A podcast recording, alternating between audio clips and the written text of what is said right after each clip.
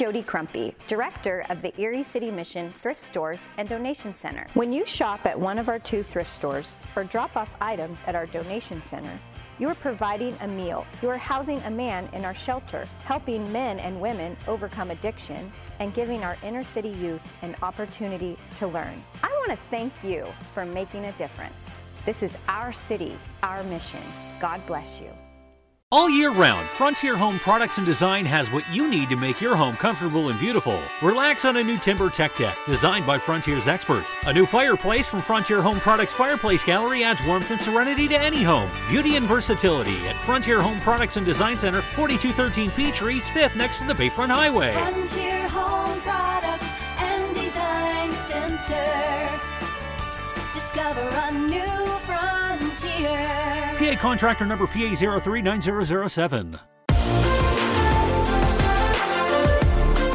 Welcome to TalkErie.com's Joel Natale Show, Erie, Pennsylvania's daily podcast. Every day, we tackle the biggest issues that the Erie PA region faces. Stay informed and involved as we advance the narrative of Erie. Now, here's Joel Natale.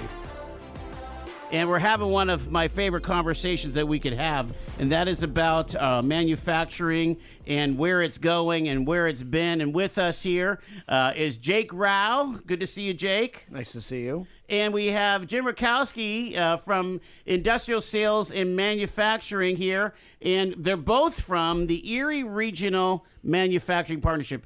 Welcome, Jim. Hi, Joel. How are you? Great to see Lo- you. Long time no- no see seeing again and grad like you. Exactly. hey, uh, we like to tell origin stories. I think we've had Jake's before. How about yours? You grew up here in Erie, didn't you, Jim? Uh, grew up in Erie. Grew up on the west side on Connecticut Drive. I'm an all-time Catholic kid. OLC, Cathedral Prep in Gannon. I got the trifecta. I've got all the crosses under my belt. Um, and I've my- never heard it put that way.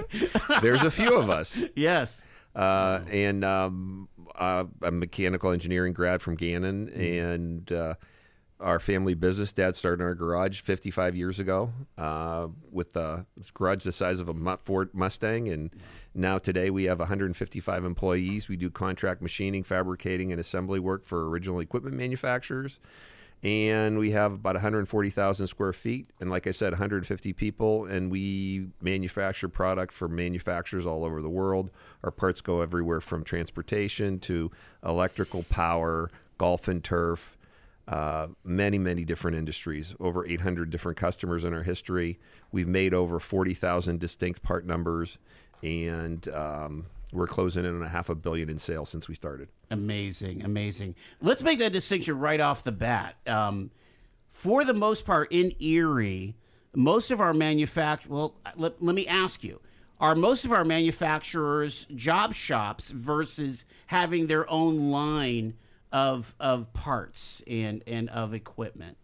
In in, in general, we are our manufacturing sector is is a lot of um, component part manufacturers. The difference would be is are the component parts um, your own proprietary design and product, uh, and we do have a number of those, as well as entities that make product for a customer who gives them saying, "Here's our design." Here's our mold. Please make it for us. Is that is when you think about the history of manufacturing in Erie, has that been a switch from maybe hundred years ago, where maybe we had, you know, we had the the the modern tool. What was the, the guy that made the, the, the vehicle? You know, Oh. the the car that was the modern. And, Well, you know, when you go back 100 years, it's a completely different model because it, you don't have the productivity and the tools. You needed people to make it. Um, Erie at one time, what was five? We were number one in the world in five different industries oh my gosh. uh-huh. ice, fishing, uh, transportation. Uh, what are the other two? I can't remember the other two, but there were five that we were number one. in. Yeah, and I mean, you- have to go back and think. Like, of course, we made locomotives, uh, made sterilizers, right? But you know, televisions, appliances. I mean, and, and it it it's it's been one of those things that manufacturing has kind of changed a little bit because of the productivity piece. I mean, productivity's increased immensely. But what's manufacturing between 13 and 18 percent of their economy right now? yeah, it's about sixteen. So And that's still way 16% of way employment. higher than the national average. We're right? about 90% higher percentage of workforce, right? Total percentage of your workforce. We're 90% higher than the nation. We're 65% higher than Pennsylvania as far as a percentage of people employed. As far as GDP, that number for Erie County is about 20% of the GDP comes from manufacturing. So when your GDP percentage is higher than your employment percentage, clearly you're a net exporter. It means we're importing dollars and exporting goods. And let, I, I just want to make it clear here that the more manufacturing, the higher the wage, the more livable the wage. We have not seen that necessarily a service economy has been able to replace the um, the efficacy of a of a of a of a manufacturer's wage. Is that an accurate statement, Jake? Um, it is. It's just the. I mean, what I would say is you have to look at the Erie economy from the standpoint of what do you export and what do you bring in.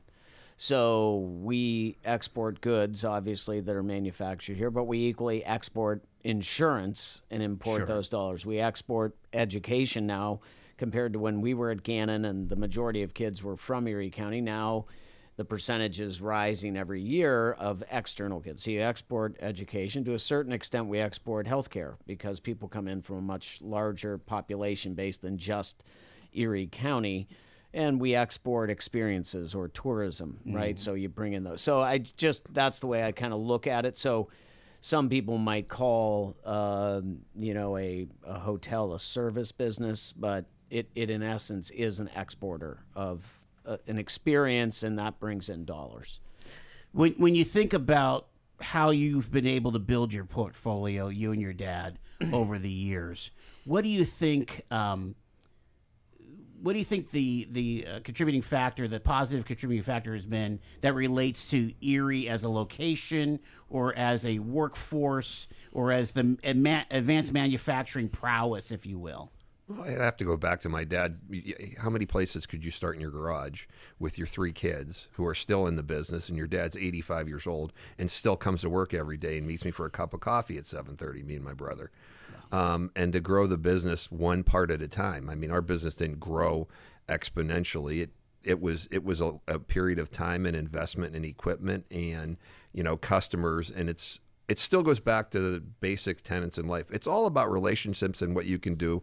And we're a family business, and we try to treat everybody like family, from our customers to our employees. And you know, you build that reputation with them, and you continue to do it. And you know, you know, defining moments in our careers, probably my brother and I's, as we went to Gannon. We were lucky enough to go to Gannon, and where could you have gone for two thousand dollars a year for college? And you know, turn this into something. I mean, we were we're, Erie's blessed to have the education piece, have the industries that we had and still have, and you know the ability to to go out and do things. And I mean, Erie was the home of plastics. Start plastics came from Germany to Erie. That was the other one, plastics. What, the, the one thing I where did your dad learn though? Where did he, he where was My- he employed my- so- before he started? so our his- family got to Erie from my grandfather was the Iron City beer salesman for Erie, Buffalo, and Cleveland. He was from Ellwood City. He came here. My dad went to school at Tech, which was across the street from Cathedral Prep. And my uncle went to got out of the service, Korean War, and went to work for Erie Insurance. And my aunt was one of the first stewardesses for United Airlines. Oh my goodness! So uh, three different things. My dad was a draftsman, and honestly, my dad when he got out of school, he had the choice to go to GE or Swanson Erie, and Swanson Erie's still in business. My dad's boss, Doug Swanson's 92 years old. He's still going to work every day. Another family business, and they were paying five cents more an hour than GE for draftsmen. So that's how we ended up with our, you know, that's how that all started. And my my dad goes, I could, Dad, we've done a lot of work for GE and Wabtec over the years. They've been, you know, they've Well, been a great supporter of the community, and you know, people don't realize that the, those jobs and those things that come out of that are just exponential to the wage. Yeah, the um, the thing that has changed dramatically is in the in the the other side of it is is that you have someone on the, if you will, the metal bending side of things, and then you have um, on the other side you have you know kind of the injection molding. Right. Yeah. And so folks learned the, you know, they took their education and then they started learning in the business model. But then they could do what Jim's dad did and what others did, like Joe Preshak and, mm-hmm. and the, the Roaches and others. where- Hilberts, Where, you, you take, you, you could go buy a piece of equipment and saying, hey, I can do some side action here out of home. Yeah, It was Did- within did the all realm. these guys get into the tooling part of it. I mean, was that the essential part of this? Some of it was it was you know to be honest, it came out of Erie Resistor. I mean, the old Erie Resistor was the one where a lot of these guys, Joe Preshak, Hilbert, a lot of those guys, and that was right around the, the initial plastics and electronics. Yeah, that was the that's the grandfather of Um, yeah. the plastics industry was Erie Resistor. But I, I guess where I'm going is they could buy a piece of equipment and get some action, right? They Right. could supply because it could be overrun business, and that helped them start. Today, the idea of starting a shop in your garage, it's it's virtually impossible the given big- the price of entry. The barrier of entry is huge. The the barrier of entry all the way around, from government to people to equipment to all that stuff. It's huge. I mean, my you know, I don't think anybody could have done what my dad did today with a Bridgeport in his garage and go get work and sustain a family and What's educate. what's a Bridgeport? real quick? Bridgeport's a milling machine. It's a, So it's it a is a manual. yeah, ma- it's a manual milling machine, and so if you if you picture productivity, when I got out of school, when I was at Gannon, I worked on a Bridgeport milling machine. It's one spindle, one tool, and one arm, and I would sit there all day long and drill holes in plates Oh my for parts gosh. for customers. And then the next phase of manufacturing would be numerical control equipment where the table moved automatically and you could change tools. And it morphed into horizontals and verticals and in our business lights out manufacturing with palletized machines and and things like that. And we started, you know, with welding and now we have robotic welding cells. Um, and and people are afraid of automation, but automation leverages your workforce. Our business wouldn't have grown without the robotics and the automation and everything. And and frankly, you need it today because unfortunately, demographics are not are not good for for anywhere in the country. To be honest, I mean, as far as enough uh, enough demand for these jobs coming in. I mean, again, you've been in this business uh, as long as I've been uh, in business, Mm-hmm. and this narrative has turned on its ear, Jim. Mm-hmm. If, if you had a if you had a tooling job in 1989, how many applicants would you have for that? Oh, you, you back then, if you had a tooling job, you just put a sign out front and you'd have 50 or 60 applications. Today, you're Facebook advertising, you're on Indeed, you're on this, and maybe you get one. I mean, we just had that job fair. We had a job fair. We had 250 jobs, and we placed 25. So, but that's, I mean, unfortunately, the demographics go back to how many kids were in your family? I know there were three in our family, and my mom, my dad, and my brother. They each his brother each had three kids. Yeah. This next generation doesn't have. Yeah, that- and I mean it's the the number of people entering the workforce isn't equaling the number that are leaving it, and you know that's because you have the boomers starting to retire, and the problem is is that not only are you losing bodies and volume, you're losing the most skilled, experienced workers when you look at manufacturing. I mean, those people 67, 68 that are stepping out, there, there is so much institutional knowledge in there. The productivity that they can bring is dramatic compared to someone But we coming can't in. blame them. I mean, No, they they all. bought their bass boat ten years ago, and they're still waiting to get out on it. And and and by the time you get to sixty seven, maybe it's time to Well, to start there- fishing. There, there's no real blame around it. It's just reality. I mean, you know, I mean, unbelievable. I mean, but but it is, it is, it's interesting because there are. It's just in 2025, there will be one million less college students. You have the cliff, yeah, One million. it's incredible. So when you look at that, where where do you get the workforce from? I mean, I, I can tell you, I don't know what the numbers are. I, I've never done it, but I'm imagining that Erie's total GDP is higher than it's ever been in its history. Yep, it's um, it, the only thing that would knock it off would be those years that GE really was pumping out, you know, 900 locomotives. The- the- and that, was 20 that up. was 20 years ago yeah. i mean i mean you know and last year to be honest in the locomotive world first time in since 1950 not one domestic locomotive new was purchased by any railroad We're going to hold that thought. I got to take a quick break. We are having a fascinating conversation about manufacturing. All of the narratives that you know about uh, might be turned on its ear today. Stay with us. It's the Joel Natale.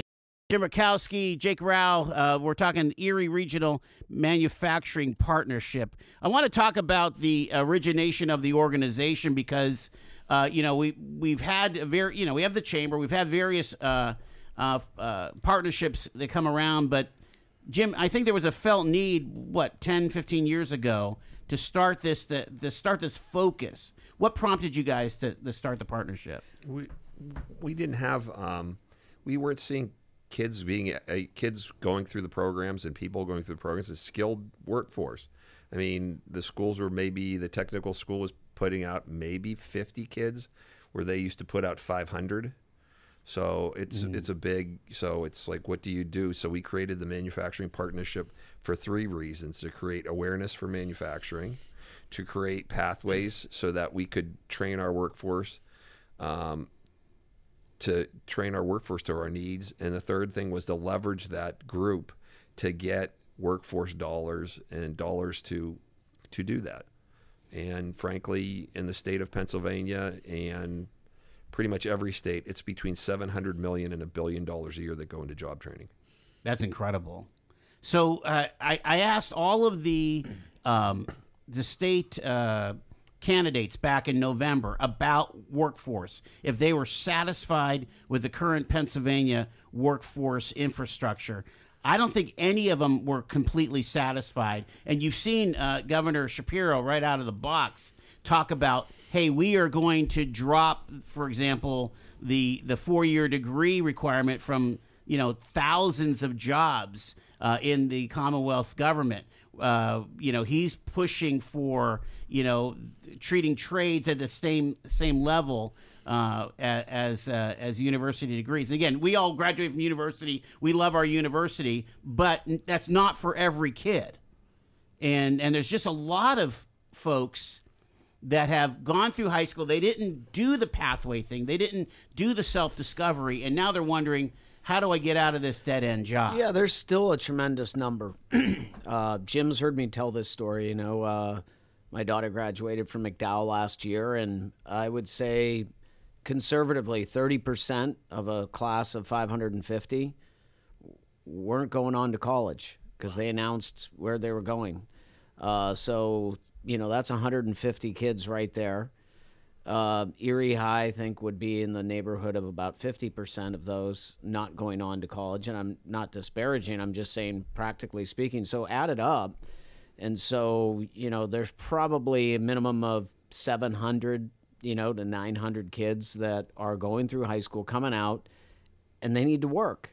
And for us, um, from the ERMP standpoint, the thing that we see and know firsthand, Jim knows it very much firsthand. I know it through him and the other members. Is there's not just jobs there, there's a career, uh, meaning there's a pathway for you to move up within the organization. There's a pathway for you to get trained, and as you get more skills, uh, you may have job opportunities in other business. So you could start with one manufacturer and see a dynamic opportunity uh, at another business and decide to go there and work for several years. The last is is that there's it can it can be a pathway for you to inform you about if you are going to go back to school, if you are going to go for training, what do you want to get trained in? Um, so you could start in the manufacturing side of things and all of a sudden say, you know, I'm really kind of interested in this quality control stuff. And then you go back and you work on a two year degree there. Or it could be that you get into the manufacturing and, you know, you weren't really tuned into school. You weren't, you know, wasn't your thing. But you start manufacturing parts and you realize you have more of an aptitude for this and you say, hey, I'm, I'm going to look into some associate's degree in engineering and maybe I go and get my engineering degree, and maybe it exposes you to uh, shipping and receiving and logistics, and you look at that. But there's so many different angles. But we know we, we don't just. It's not a guess. It's there will be jobs in that in the manufacturing sector, not just short term but long term, because the orders are there the uh, workforce is aging, so there's going to be retirements and the need for people to fill those spots and move up into them. So there's a tremendous amount of opportunity. And, and I just want to go back because there's been so much painted about you know the negativity of manufacturing's dying in America. I, I think we're looking at a stretch run here where manufacturing will be stronger than ever in, in, in the United States. I mean, we're repatriating all these jobs. Uh, that's the national narrative. Bring things back from Taiwan so we can build chips here, for No, example. you know, no, that's that's one variable, and the other variable is not every business that Jim used to compete against is still around. So the volume of competitors, right? So Jim's somebody says, "Hey, I'd like you to bid on this this order." Uh, in the past, he might have had thirty different companies bidding on it. Yeah. You know, now he has fifteen or less. how many of them were in Mexico, Jim? Oh, it's hard to really say because the globalization piece has changed, and the globalization piece moves all over the place. Mexico in the early '80s was the place to go, and then it was China, and then it was India. Now, if you're looking at the globalization piece, it could be it's going back to Mexico, but you have Vietnam, you have uh, Africa. It's all over the place. Globalization's an, an interesting play because of the other factors, like through COVID, freight, costs of freight, things like that, just in time manufacturing, which they say works and and it's becoming more patrician again to say well if that part i'm buying is coming from india and i'm have a million dollar product and i don't have that t- three dollar part what's it worth to me Yeah. so i mean that that piece alone And when does just in time become just in case? And it's a lot easier to do it in a proximity effect like an Erie PA. Correct. I mean that that's part of it. The other thing is is with jobs today, every manufacturing job's a million dollar job in less than 20 years. There is no I mean when you, when you watch the sports thing, Jake's heard me this all the time. I'll sit there and go, "You want a million dollar job? Come to work at our plant." They're there and people but they you, you just don't you just I think because of the advent of the cell phone and everybody wants something immediate. But you, if you work hard, you go every day, time value of money, and you have to come to work every day. The, the, three keys to success are show up, be there, and listen to instructions and produce. And if you do that and you put a full day's work in, at the end of the day, you're going to be able to retire. So, you know, that's what we're looking for. I mean, it's not immediate. You're not going to get immediate gratification sometimes, but, you know, the workforce, the work is there. They're million dollar, two million dollar jobs. Hey, um, some guys that are in computer programming, that's five million, seven million dollars in their lifetime. So, I mean, you know, we're talking here. Anybody looking for a job, they can find a job. It's the question is, do they want the job, and how, does the job fit them? We got to take our bottom of the hour news break. Again, we're talking about manufacturing here in Erie. It's the Erie Regional Manufacturing Partnership here on the Joel Natale Show, live and local here at 105.9. We're talking about manufacturing, the Erie Regional Manufacturing Partnership. We've got Jim Rutkowski. He is from Industrial Sales and Manufacturing, the chair of the ERMP, and Jake Rouch, a vice president with the Erie Regional Chamber and Growth Partnership. And the ERMP now is with the chamber, right, Jake? That's correct. So that's super cool. I want to talk to you guys. I want you both to weigh in on what I see are two significant barriers to folks entering the workforce in manufacturing. And and and we mentioned this a little bit off air. I think it's parental attitudes and I think there's some school attitudes or the the structure of how the schools work and and the stressors that come from testing and so on. Let's start with the schools here. Yep. Uh, is there is there uh, barriers that are being placed uh, by schools to get the kid to, let's say, to the VOTEC or uh, to that career course or what have you? I don't think that there's barriers um, on that front. I think that one huge gap that we have to uh, kind of narrow or refine, maybe and improve, is the area of at at at a younger age start to do aptitude testing and align that aptitude testing with where you might be successful and thrive um, because I think that there's some there's some tools out there like WorkKeys which can really zero in and it doesn't give you the generic like you'd be a good you know barber or Right, or bartender right? It it actually looks at what your skill proficiency is and says here's a variety of careers that you could you should investigate. I think we assume that kids uh, of all ages understand what various jobs are and the the reality is there's no way they can know right Right. they think that money magically happens, you know, drops into their parents' pockets that pays for the cell phone and the cable bill and Well, they used know, to for- teach home ec back in the day. Sure did. And uh, just and personal finance and understanding how much money you have to make to to pay for things, and so, um, but in turn, if if a kid knows that hey, I have some aptitudes in these areas, and then we're able to put those careers and career experiences like Career Street does, mm-hmm. where they get kids out and they start experiencing a place. But if you experience that place and you know, hey, they do one of the things that the aptitude said that I'm, you know, aptitude test told me that I could be good at, that's going to become a little bit more of a technicolor visit for that kid. And they're going to be more interested in that. So I think that that's an area that's really important because you have to know that from some level of uh, not only an adult, but from the school or from some sort of testing, what you might be good at and get you thinking that way. And then your eyes start to open up. But if you don't have any true aptitude assessment done and, and a deeper one, uh, there's a tendency to just kind of, you know, hey, figure it out on your own. You could be good at something in this field, and it's hospitality. Well, that's kind of narrow. Sure. Let me let me push back a little bit because I think there's something to the culture within a school. Think about it. You've got all the adults in that school have have advanced degrees, right? I mean, n- none of them, I would say, more than likely, have ever worked at a shop or even know what what the conditions are, you know, in a manufacturing shop. Doesn't that culturally uh, kind of uh, set set a kid back? I- And and the other part is the transportation. If you're a kid in the Northwestern School District, that's a heck of a haul to go to Oliver Road to go to your shop class. You know what I mean? I mean, you just get a big chunk of your day blown out to go, you know, do your automotive or do your do your welding class.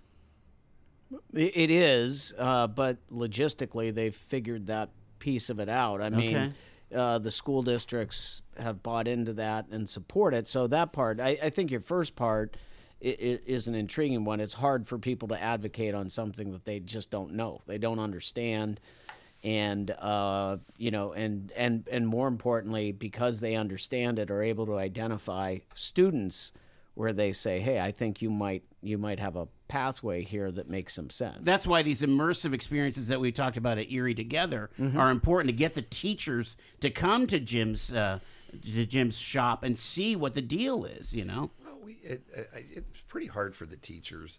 Uh, it's pretty hard for the teachers at times to come to plants. I mean, Career Street does a good job of bringing mm-hmm. the folks in, and they do have their their their time. But for them to come to our plant and see what they're doing, they really it's an it's an hour tour. They walk Yeah. around, they look, they take the kids around. They check their box that they were in industrial sales, but they don't really spend time looking at it. Which, which you really, I mean, the Votech, the way it's set up is kind of when they're in their junior and senior years, pretty, pretty nice model because they go to school for four hours and then four hours they come to industry and they go to work. And for every kid that's there, there's no problem for them to find a job. It's just there's not that many kids in the programs. There are not many kids going into the. Got to fix that chicken and the egg thing. Yeah, and from a from a purely educational standpoint, you can go back and look at studies from 20 and 30 years ago, and really, the fundamentals are really do come down to, and this is a bigger issue on the the, the higher ed or the uh, educational system. It, it really you have to have just a sound found foundation of communication skills or English and math skills, and if you have those two. and, and when I say communication skills, the ability to ask questions, the ability to, def- you know, identify what is the problem and articulate it in a question, um, and then the math skills, the ability to to do and understand kind of three dimensional thinking, which sounds real crazy, but it really isn't. I mean, it's basic. It's applied mathematics. It's it's just understanding the mechanics of three different, you know, uh, three dimensional, you know, design. And once somebody can understand those, and so I guess my point being is, I think we get away sometimes and we check boxes on on the English and on the math, in the same way we check it on, you know, history. Yeah. And the reality is they're not equal. I Mm. mean, not not that I don't want kids to learn about history, but I think deep dive, f- having your fundamentals really solid on the on the math and the English will open you doors pretty much in any profession. And we have to make sure of that. When you get into the parental attitudes, Hold on a second. I want to introduce again, you guys, uh, Jim Rutkowski, Jake Rouch from the Erie Regional Manufacturing uh, Partnership. Let's talk about parental parental attitudes because, uh, again, the narrative is if, if the, the probably the worst offender is that 35 year shop worker who says my kid isn't going to come and get his hands dirty. I'm going to send him to college.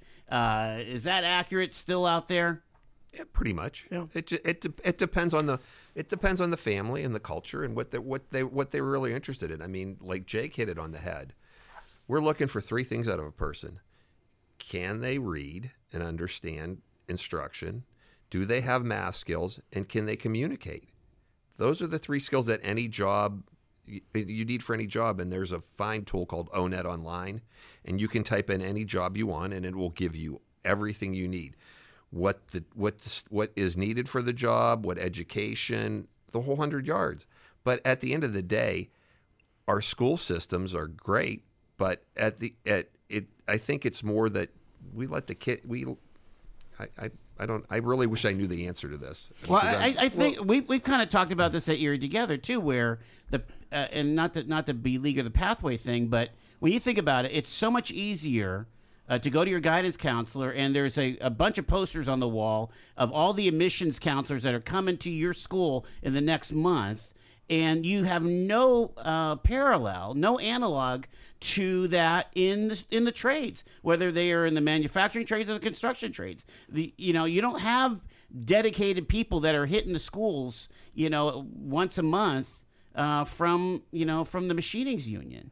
Yeah, you, you do need that connection because beyond it deepening their understanding, and it's one of the things that, you know, internally we've talked about how is it that we can consistently get in front of students that are not going to college and just show them that there's a universe of employers interested in hiring them, right? Because Yeah. the consistency of showing up and talking about it the the one of the big challenges you face in manufacturing is it's very hard to ex- to kind of quickly get somebody to digest and understand what somebody does in a particular job. If you said working at a hotel, even if a kid has never been in a hotel, he probably or she probably has an idea what hotels are because they see it on TV. They see it just as a as a backstop or you know for a storyline, but they see it and they get an idea. Oh, there's a front desk person, right? There's people who are cleaning the rooms. There's a, a concierge. There's people working in a kitchen. There's the manager of the hotel itself.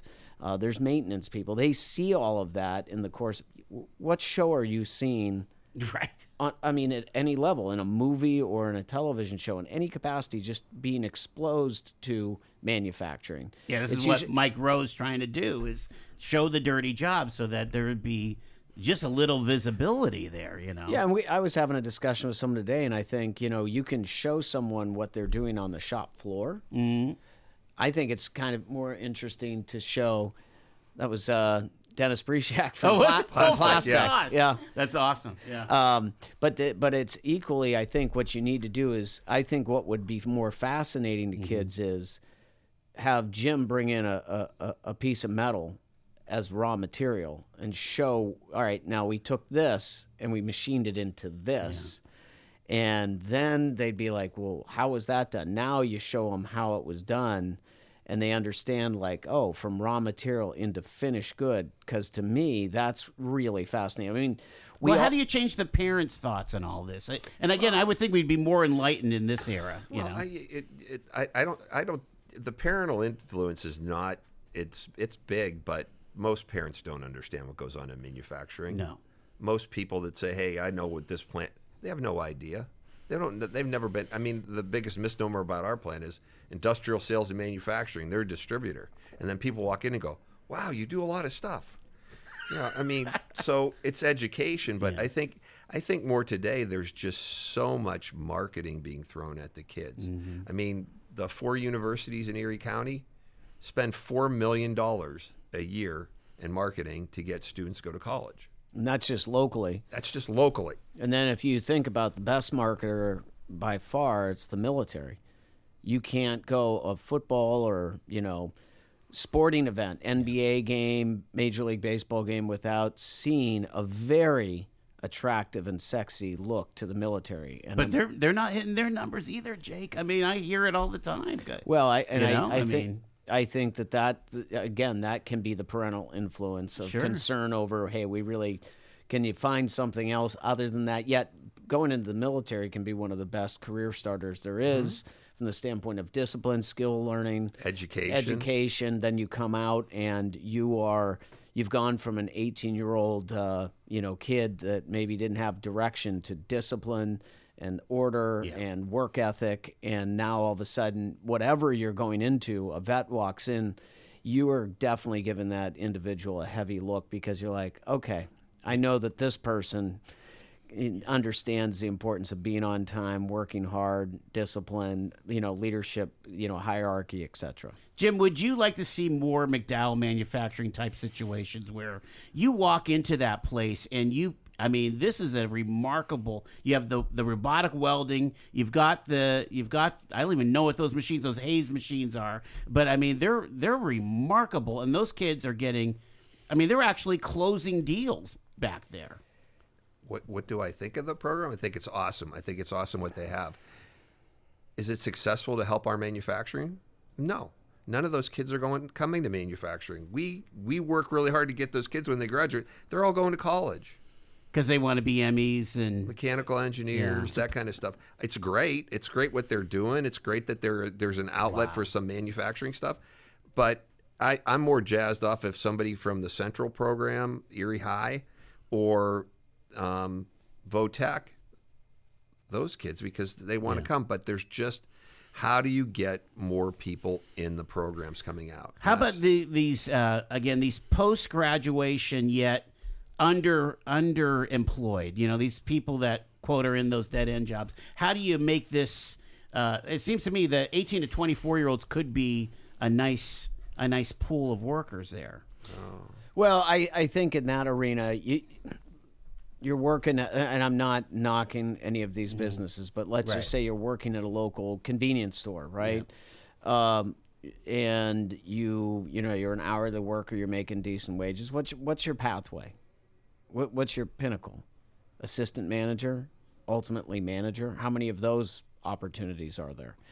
um, versus being in a manufacturing operation and starting off as an entry level laborer, getting into CNC machinist one, two, three, getting some additional certifications, rising mm-hmm. up within a company, or then saying, hey, I see that so and so's hiring and they pay a little bit more. I'm going to hop and go over to that business and work there. Yeah. So there, there's that's where the career pathway is. Like there's the ability to say, I really like the environment at this place. I'm going to stay here and I'm going to keep growing, and the employers will work with you to do that. Um, but so the, the the the one thing I will say is that, and I don't know exactly where this fits in the whole equation. Um, and, and I will just c- contrast Erie to places like Portland, Oregon, or Austin, Texas, or lots of places in Florida or California. When you go around the country and you and you meet with people, they don't have one job. Right. They have several, and the reason they do is because they aren't about and and and, and um, they're about you got to make cash because those places cost a lot of money to to live and work, right? So in Erie, we've been blessed because the lower cost of housing really makes it a lower cost of living. So people can kind of get into, hey, there's a career, you know, you can get into a career here and support your family and do that. And so to me, I just think if you have manufacturing skills and experience, you're always going to have a job. You're always going to have Right. a way to make money. And it doesn't mean that it comes at the expense of you pursuing whatever dream that is on the side, mm, right? You can work second shift, you could work third shift, you can work first shift, whatever it might be, but that, you know, that gives you income, it gives you the ability to support yourself and then you can take on a few other things. And and so to me, it, it needs to be thrown into the repertoire of how can you make money and support yourself and your ultimately your family, but do it in a pathway that there's always going to be work. Yeah. And and that that to me, people it you know 20 years ago maybe not so much. Yeah. Today and the forecast future absolutely. We're down to our last couple minutes with uh, Jake and Jim. I, I want to. I want to. It's, it's a great segue here because one of the knocks against Erie manufacturing has been wages. We've talked about that, Jake and and and Jim. You've got some folks. I don't know if they're members of the partnership, but uh, but the, they they're stubborn on the wages. Maybe it's because the per piece um, equation doesn't work to raise those uh, entry level wages. A lot of folks uh, take advantage of the new American uh, population, which is a good thing for us, right? But um uh, what can you say about Erie wages vis a vis you know other other communities that are heavy in manufacturing? Erie wages stack up anywhere around. I mean, you because of the lack of manufacturing people, our wages you have to pay those wages. Erie's manufacturing wages are higher, pretty much than any industry around. I mean, of course, you'll have some people their business doesn't support that, but in manufacturing, people just move. When you talked about Mexico, Mexico's like the big chess piece. Everybody moves for ten cents. I can go over there and get 10 cents, and tomorrow I can go 10 cents and I can go here. So if you have the skills and you want to work in a manufacturing career, you can grow your career and find work and find that those wages. And I can't, if I can't find people, I mean, I've got to pay more in wages. Yeah, and, and I, I would say that, that the the the the majority, if not all, of the members of the Erie Regional Manufacturing Partnership have known that they've got to elevate the wages to retain and attract workers, and they've done that. Uh, but there are manufacturing businesses. I won't, you know, paint it. There are manufacturing businesses that were built on lower cost labor over, I mean, decades ago, and they've just not been able to auto. They haven't invested in the automation, so now that they can't afford to run their business paying wages, and that what will happen with those businesses is they will find they will have higher and higher turnover. They will find it harder and harder to make uh, as much money, and eventually they probably will sell. And that doesn't mean that the business will move out of Erie. It means someone will come in who says, "This business can make money, but it can't make money employing 140 people." We're going to automate it. We're going to run it. We're going to have 80 employees Right. because we have to pay the best 80 really good wages to keep them here and then we can be successful and then we can go out and get more business that's what's going to happen but anybody who's uh, who's on the low end of that totem pole uh, they're going to have 100% turnover you know from There, the there's a there. there's a day of reckoning. Uh, you're basically saying. I, I, I'm again. I just got a couple more minutes, and and I, this is an incredible conversation. I want to I want to ask you where uh, where the the members of the partnership are at as far as how many of them are family businesses that could be um, could be susceptible to somebody sweeping in from out of town. And you know, there's a, there's this thing happening now where you have these aggregators that are coming in, buying these really successful businesses here in Erie, and and bundling them to for resale to a large conglomerate, and and we're starting to lose that that local ownership. That's just that's just the natural ebb and flow in life. That's just companies with succession plannings and things like that. Look at look at the Erie Times. That's case one, yeah. case one. I mean, Yeah, there's, but, there's it's it's if your company is sound and you're happy running your business and you have a good succession plan and people want to say it, it'll stay like that. But it's it's like anything else. When you get some owners that have gray hair and there's no succession planning, what's their option? But in the Erie, I, I wouldn't.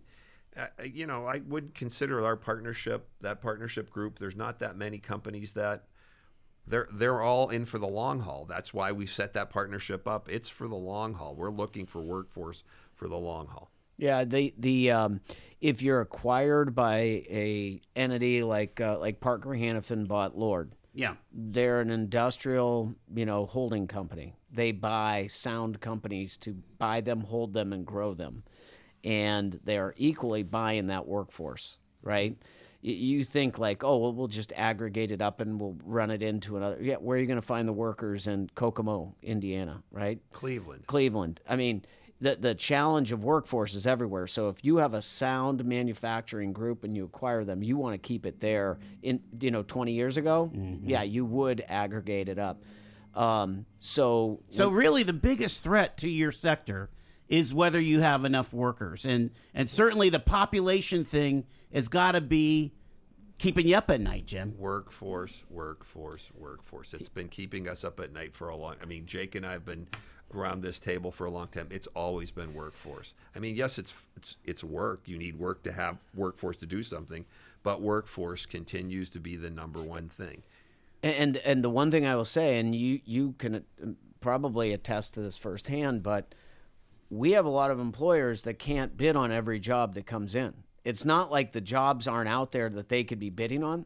They have to sit there and go, realistically, can I can I fulfill this order given my workforce? And in, in a number of cases, you know, they're like, I can't even bid on it because So I say- couldn't do say- it. see, we You don't want- have traveling nurses like the hospital does. if we, if we wanted to, if we wanted to double our business and I wanted to find 150 workers in Erie County, it would be a Herculean task to find the workers. to find the workers. But to you- find the work, not really. That's a shocking thing. So again, the demand is there from from your customers. We just have to make sure that we have the ability to provide the supply.